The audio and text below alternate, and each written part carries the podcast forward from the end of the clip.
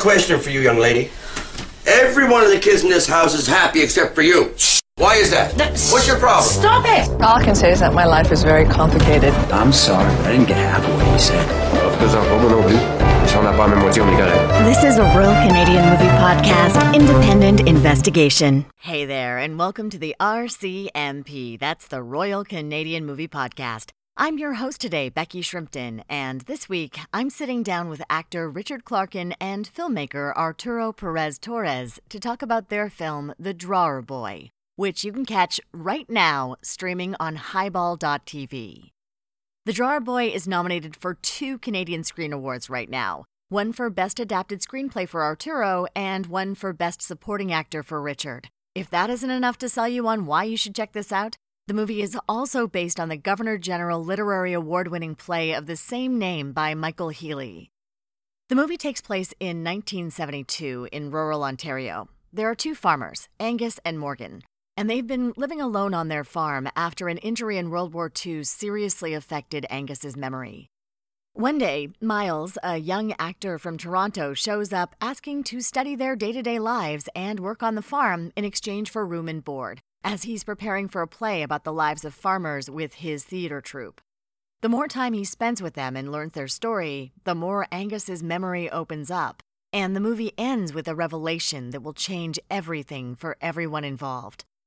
In this interview, we're going to make reference to The Farm Project, which was a theatrical production back in the early 70s, which this fictional story draws from. That's also got a really interesting history and is certainly worth finding out more about in your spare time. Finally, I would like to apologize for the audio quality this episode. I tried out a new system to record over the phone, but unfortunately the results are less than ideal. Regardless, it is an insightful chat. So here's my interview with Arturo Perez Torres and Richard Clarkin. So, Arturo, you, you do a lot of documentary about social justice. How did you get involved with Drawer Boy, and uh, how did that background sort of tie into this? It's been 15 years that I make documentaries, and uh, but I guess ever since I went to film school in my early 20s, I wanted to make fiction, narrative films. And I went into documentary because it's kind of like fell on my on, on my lap, I guess, the topics, and I felt really passionate. And then I started making documentaries. But making a narrative film has always been in the back of my head. And then uh, 10 years, 15 years went through, and um, with my partner, who is a, a actor in theater mostly and director. One time we talked about we should make a film together. You know, you have um, the theater experience, you have the acting experience. I come from the documentary world, which is another set of experience that can be used. And we came up with the idea to make a film from a play. And that's kind of like where the moment where the idea was born and um, what play. And then we want we knew that it had to be a Canadian play, and uh, we started reading some Canadian plays that Aviva liked, and then we weren't convinced. So then we went and uh, consulted with social media and posted a question that was, which is your Canadian favorite play? And then there was 10, 20, 30 people putting the Canadian favorite Canadian play. And then one, the one, one of the two or three with the highest score was The Drawer Boy.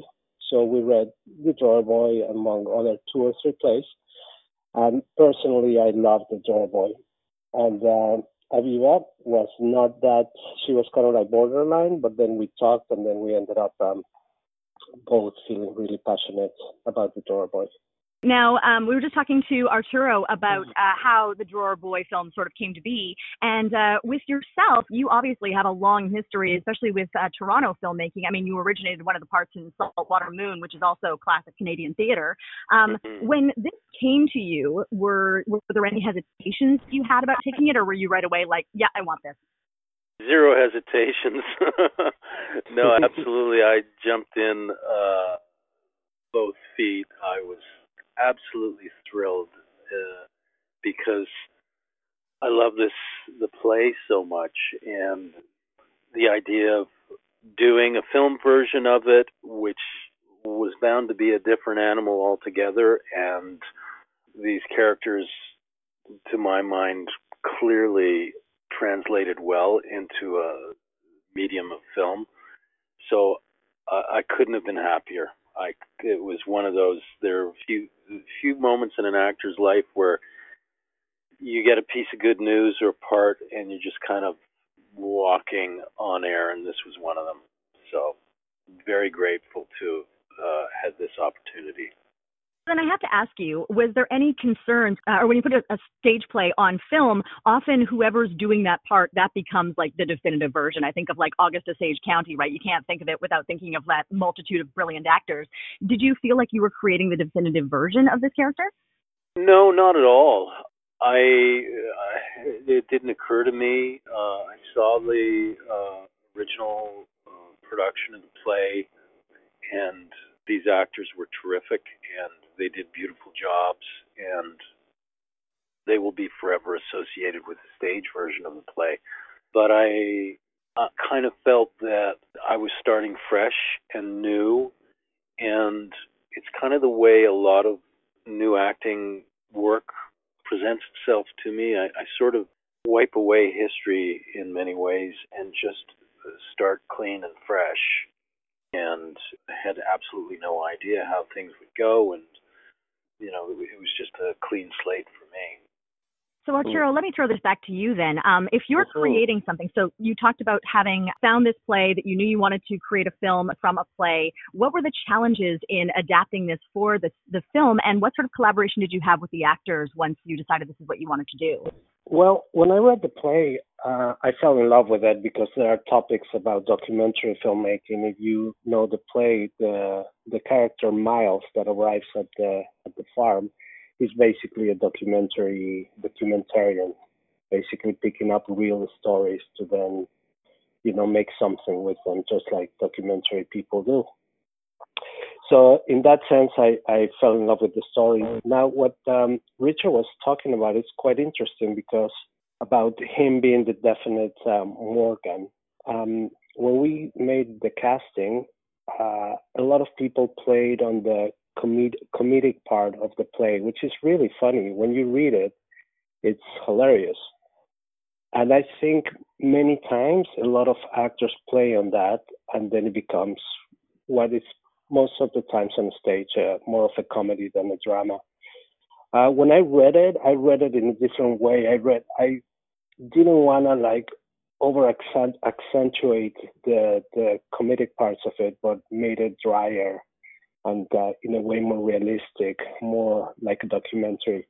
So in that sense, that's when I took what I took from the play into the adaptation to the film, kind of like downplaying the comedic part and bringing up the realistic and dramatic parts.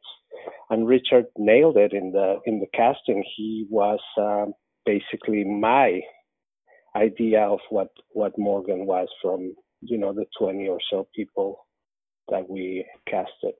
There's such obviously a different pace that's involved when you're doing a play versus doing a film. People are going into a film are less likely to sit through a two and a half hour, three hour show. Were you aware of the pacing of the play and did that translate into the editing? Yeah, the the actual film is a bit different than the than the play. I mean, for instance, um, the play takes only takes place only at the farm, and there are only three characters. That's it it's a three uh, person uh, play. In the in the film, we were very aware of that, and we were very aware of, of uh, not making it claustrophobic. When I did my research and watched a bunch of films based on plays, every single one I felt that feeling of like, oh my God, when am I going to see the sun or the light or the sky? You know, everything takes place indoors and it's a bit claustrophobic. So we added um, scenes outside. We brought in characters that are mentioned in the play but are not there. When in the play they talked about a rehearsal, we actually brought the rehearsal in and uh, created a scene about it, which in the play is just mentioned that he, uh, one of the characters, Miles, just came back from rehearsal and talks about it. So we recreated that memory or that experience that Miles had. Um, and then in a more um, uh, surreal way, if you want to call it, when um, Angus, the character that has a faulty memory, has visions, or not mission, uh, visions, sorry, when he has memories of, of his brides, of the brides, that the women that they both loved, we actually brought them in reality, so they actually show in the film. Um, yeah, so a, a, few differences just to make them both more appeal, appealing uh, visually, and also to bring more layers uh, to the to the world in the film. So it's not just the farm. There's other things happening in other parts geographically, I guess. Now, of course, you guys have two different uh, kinds of people here. It's a meeting of worlds. Uh, you have your uh, actor coming from the big city. He has ideas of what farming is and is coming to learn. I put that in quotes. Um, and then you have your farmers who are salt of the earth. Uh, they've been through World War II. Um, they obviously have very rich histories. Um, how do you find audiences have been sort of reacting to each of these characters, and which who do they emphasize with more, or is it a balance? Um, well, in my experience, I don't know Richard can say his experience, but um, the film has done specifically well in rural America in the US, but like in the small towns. So I think the audience loves the the you know the countryside of the movie and the farmers and the funny uh, relation between the city and the and the country.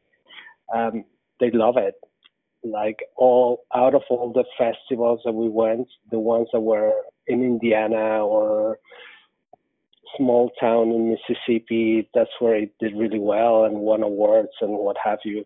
So yeah, it's funny. What do you think, uh, Richard? What's been your experience? Well, I've had a lot less experience uh, watching the film at festivals with with the cross section of audiences uh, than Arturo and and Aviva, you know, I've I've only watched it in the company of of audiences uh, twice, maybe. So uh, it's it's hard for me to say. Uh, people kind of respond to the connection between the three actors in the movie. I mean, the relationships are are strong. They're established clearly uh, early on, and um, I, I don't, I'm not sure an audience sort of takes sides. There's just too much humanity coursing through the actors' parts and characters that it, it's kind of like a mobile, fluid dance that you're watching. I also think that the this movie, the story, has kind of like a little bit for every type of audience.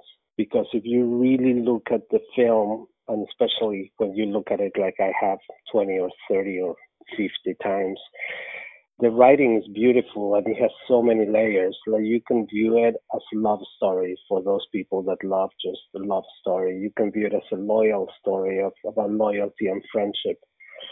Um, you can view it as a comedy. You can view it as a drama. Then there has another layer of this almost a philosophical thing of, about reality and how memories affect how we view reality and we how we construct reality through memories. You know so it has a little bit for everyone. So in that sense you know it's it can do well in in the country with um people that um, maybe like just comedy. Uh, and not not to say that there are no philosophers in the country. I'm sure a lot of people. I think they're philosophical in a very different way. In a different way. I mean, just going to, through the stereotypes. I think he has something for everybody. Yeah. I, as I watched this, I was like, this is not the most flattering look at a lot of actors. Um, there's uh, a lot of self-importance, a lot of misunderstanding, um, a lot of naivete, uh, and there's a whole concept of people who pretend versus people who do, and what value actors and performers and artists of any type actually are bringing to the world. Did you have any any idea around that, or do you have any thoughts around that? In terms, uh, are you f- referring to the way that Miles sort of is is using um, Angus and Morgan as as material to to be able to play around? You, you, you, is that what you're yeah, like yeah. he there's almost an infantilization he has initially of them. Like he's like, oh, you know, these are good salt of the earth sort of folks. Uh, it's playing on the old trope of that city people don't really understand that, right? Yeah, I I guess um, my response to it is he is he's naive. he's an innocent, he's young, and he brings the sort of uh, wide-eyed uh, hopefulness of a young actor uh, working with you know other young people and a bit of a mentor guru sent him on a mission to do this and um you know uh, I I think it's an interesting project for an actor to work on and I would have thought that back in the day when Paul Thompson and the actors who were part of this company that actually did this that it would have been a worthy, uh, credible um, experiment in making theater as long as you were respecting uh, your subjects. And from what I understand, uh, the locals in, in the farming community in the early 70s uh, largely were, I think, open and and enjoyed being the subject of of a play, and I think they supported the work as best they could. Um, in the context of our movie, you know, Miles takes on the voice and the mannerism of Morgan, and from Morgan's point of view, it's an invasion because it, it Miles is telling a retelling, a story that is a very private ritual story between Angus and Morgan. And so for for Morgan, it's it's a violation. So then, let me ask, because one of the questions that I have about uh, about this film is, it's really asking the question: Who do stories belong to? Who's allowed to tell them? And what venue should they be told? What's the power of them? Um, do you guys have any personal thoughts on that, and especially about what the message of the film is? Uh, that's a great question uh, and hard to answer. For me, I, I, mean, I, I deal with that as a documentary filmmaker. Um, um, when you tell a story by the fact that you are just recording it in film, you're changing it. So I learned that um, through many years. It took me many years to learn that what you're actually recording it might seem like you're recording reality, but you're not. You're changing it. You're interpreting, even though on your video camera it looks like a replica of what it is. So in that sense, from that angle, without getting into um, appropriation or anything like that, just by the fact of repeating a story, you are changing it, and therefore it's becoming your interpretation and yours in a way. You're becoming because it's it's a retelling that you are creating, which brings a lot of problems of what we're dealing now with, uh, which is for me it's a different topic, appropriation, right? And are we allowed to tell the stories of others? But in the Drawer Boy, just him by telling the story, and I think that's an interesting point in the play. He changes it. He changes it, and that's why Angus is is uh, realizes and opens his memory again because it's just another angle just by seeing another person telling the same exact story in our uh, it seems to be the same exact story but it's not because it's being told by somebody else. So that just changes everything and he becomes the owner of that story. Now when you if we go into appropriation are we okay? Are we allowed to tell other stories? It opens a can of worms, which I think uh, we're not. I mean, we're not unless uh, we have the full participation and, uh, and uh, awareness of the people that are being uh, interpreted or recorded in the documentary or the stories we're telling. I, I think it's a really, it's obviously a very touchy subject uh, now, the question of appropriation and what are the borders, what are the boundaries of that. I find it I find it very complex. Um, does it mean, for example, that musicians who are white uh, shouldn't be playing jazz music, which which was a, a genre largely created and in its early days uh, a black dominated genre of music. Um, does it mean that a black writer cannot write about something taking place in Asia or in Ireland. Uh, does it mean that a white writer can't write about something taking place in Africa. It's it's very complex, and uh, you know we have a whole body of work of of what in this current climate would be labeled as appropriation that if you sort of sift through it is is just kind of mind boggling so i can't think in the context of the drawer boy. The borrowing of of story that exists in the drawer boy is on a level of um, innocence and respect in a way from miles point of view. And, and so I, I don't see it as anything egregious or wrong. It's a very good question. yeah, because the ending's so fascinating to me. Even when I saw the play, I was thinking about did Miles do the right thing by opening this up and changing their relationship? I don't think Miles, uh, the, the question between, between being a good thing or a bad thing ever crossed his mind. I mean, he wasn't there with with uh, with a moral or ethical uh, task. You know, he was just um, doing his job as an actor, collecting stories beyond good and evil, if you want. You know, the only choice he takes at the end, which is interesting, is that he decides not to um, to use the story anymore. That's the only choice. But when he first arrives, his choice, if you want to call it, is, is just to work and, and ask permission if we, if we, if I can collect your stories and then make a play about it. And they say yes, and then that's it. He doesn't have an agenda. So whether he did the right thing or not, we qualify his last action when he's like, you know what, here is the book where I've taken all my notes. I don't. It's your story. I don't want to touch it anymore. Um, I think it was the right thing.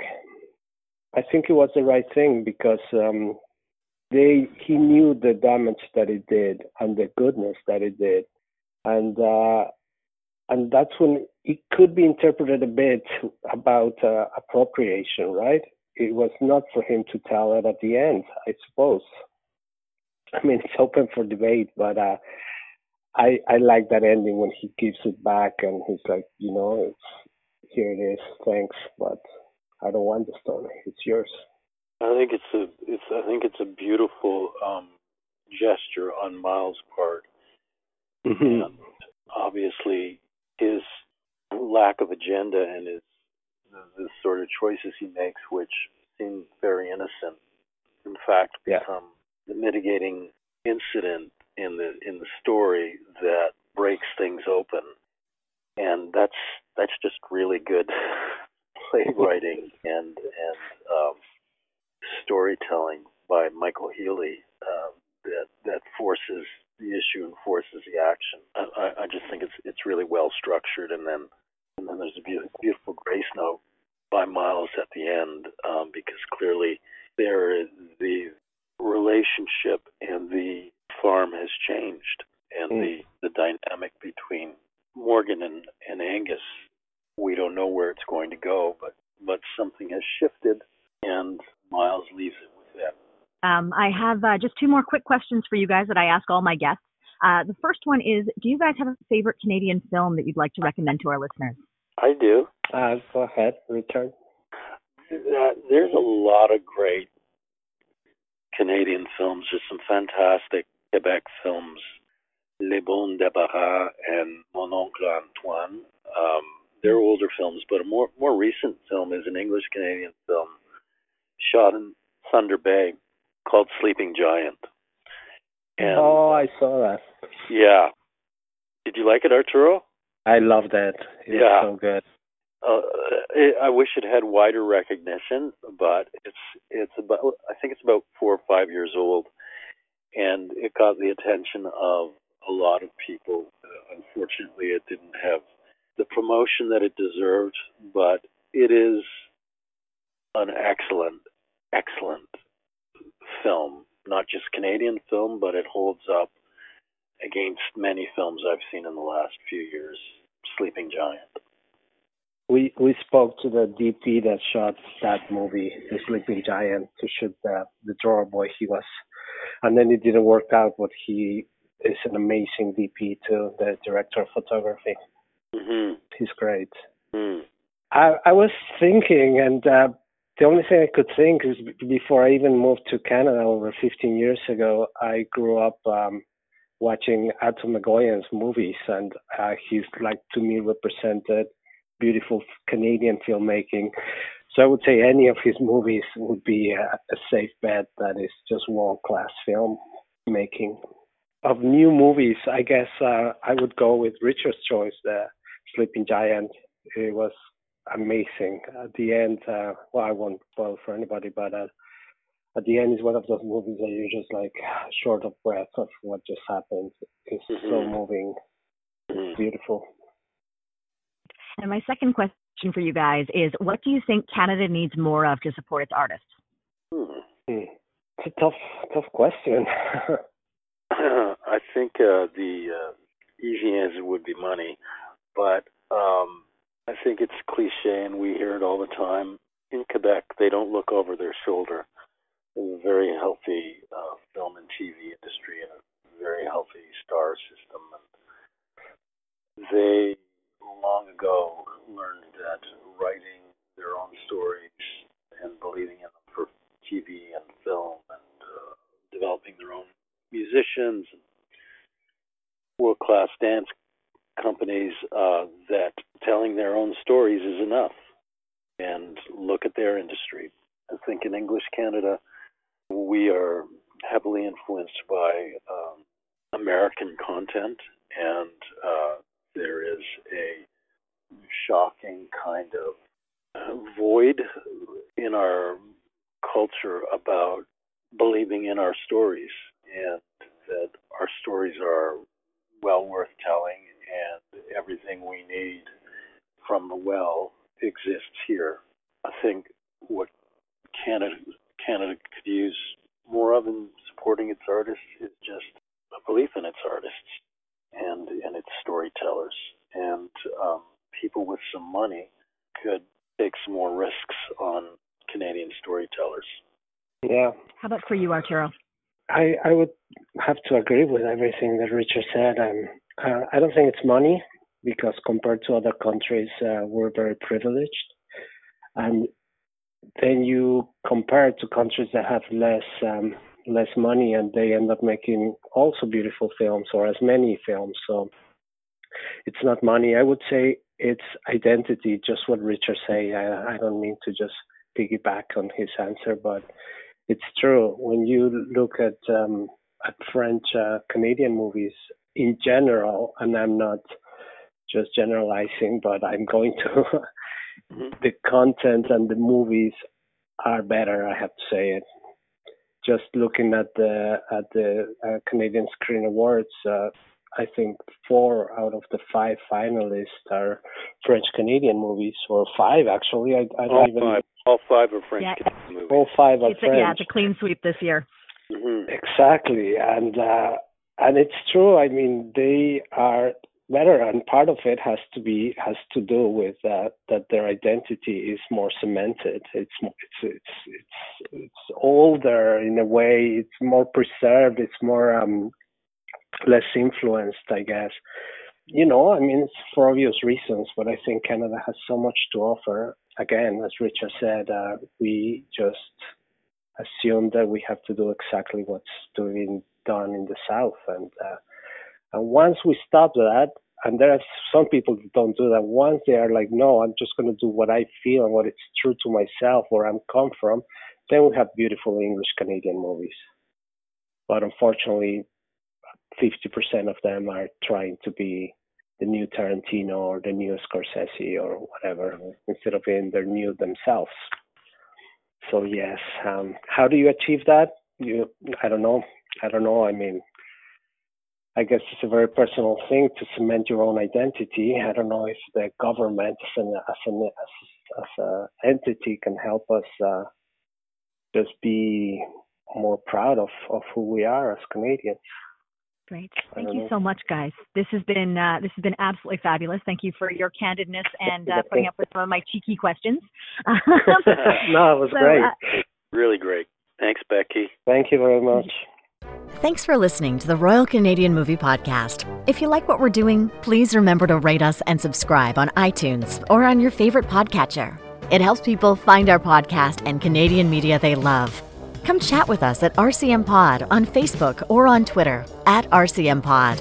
Our theme song is by Craig Stewart, and our show art is by Paul Stachniak. Join us next week for another great film from the wilds of Canadian cinema.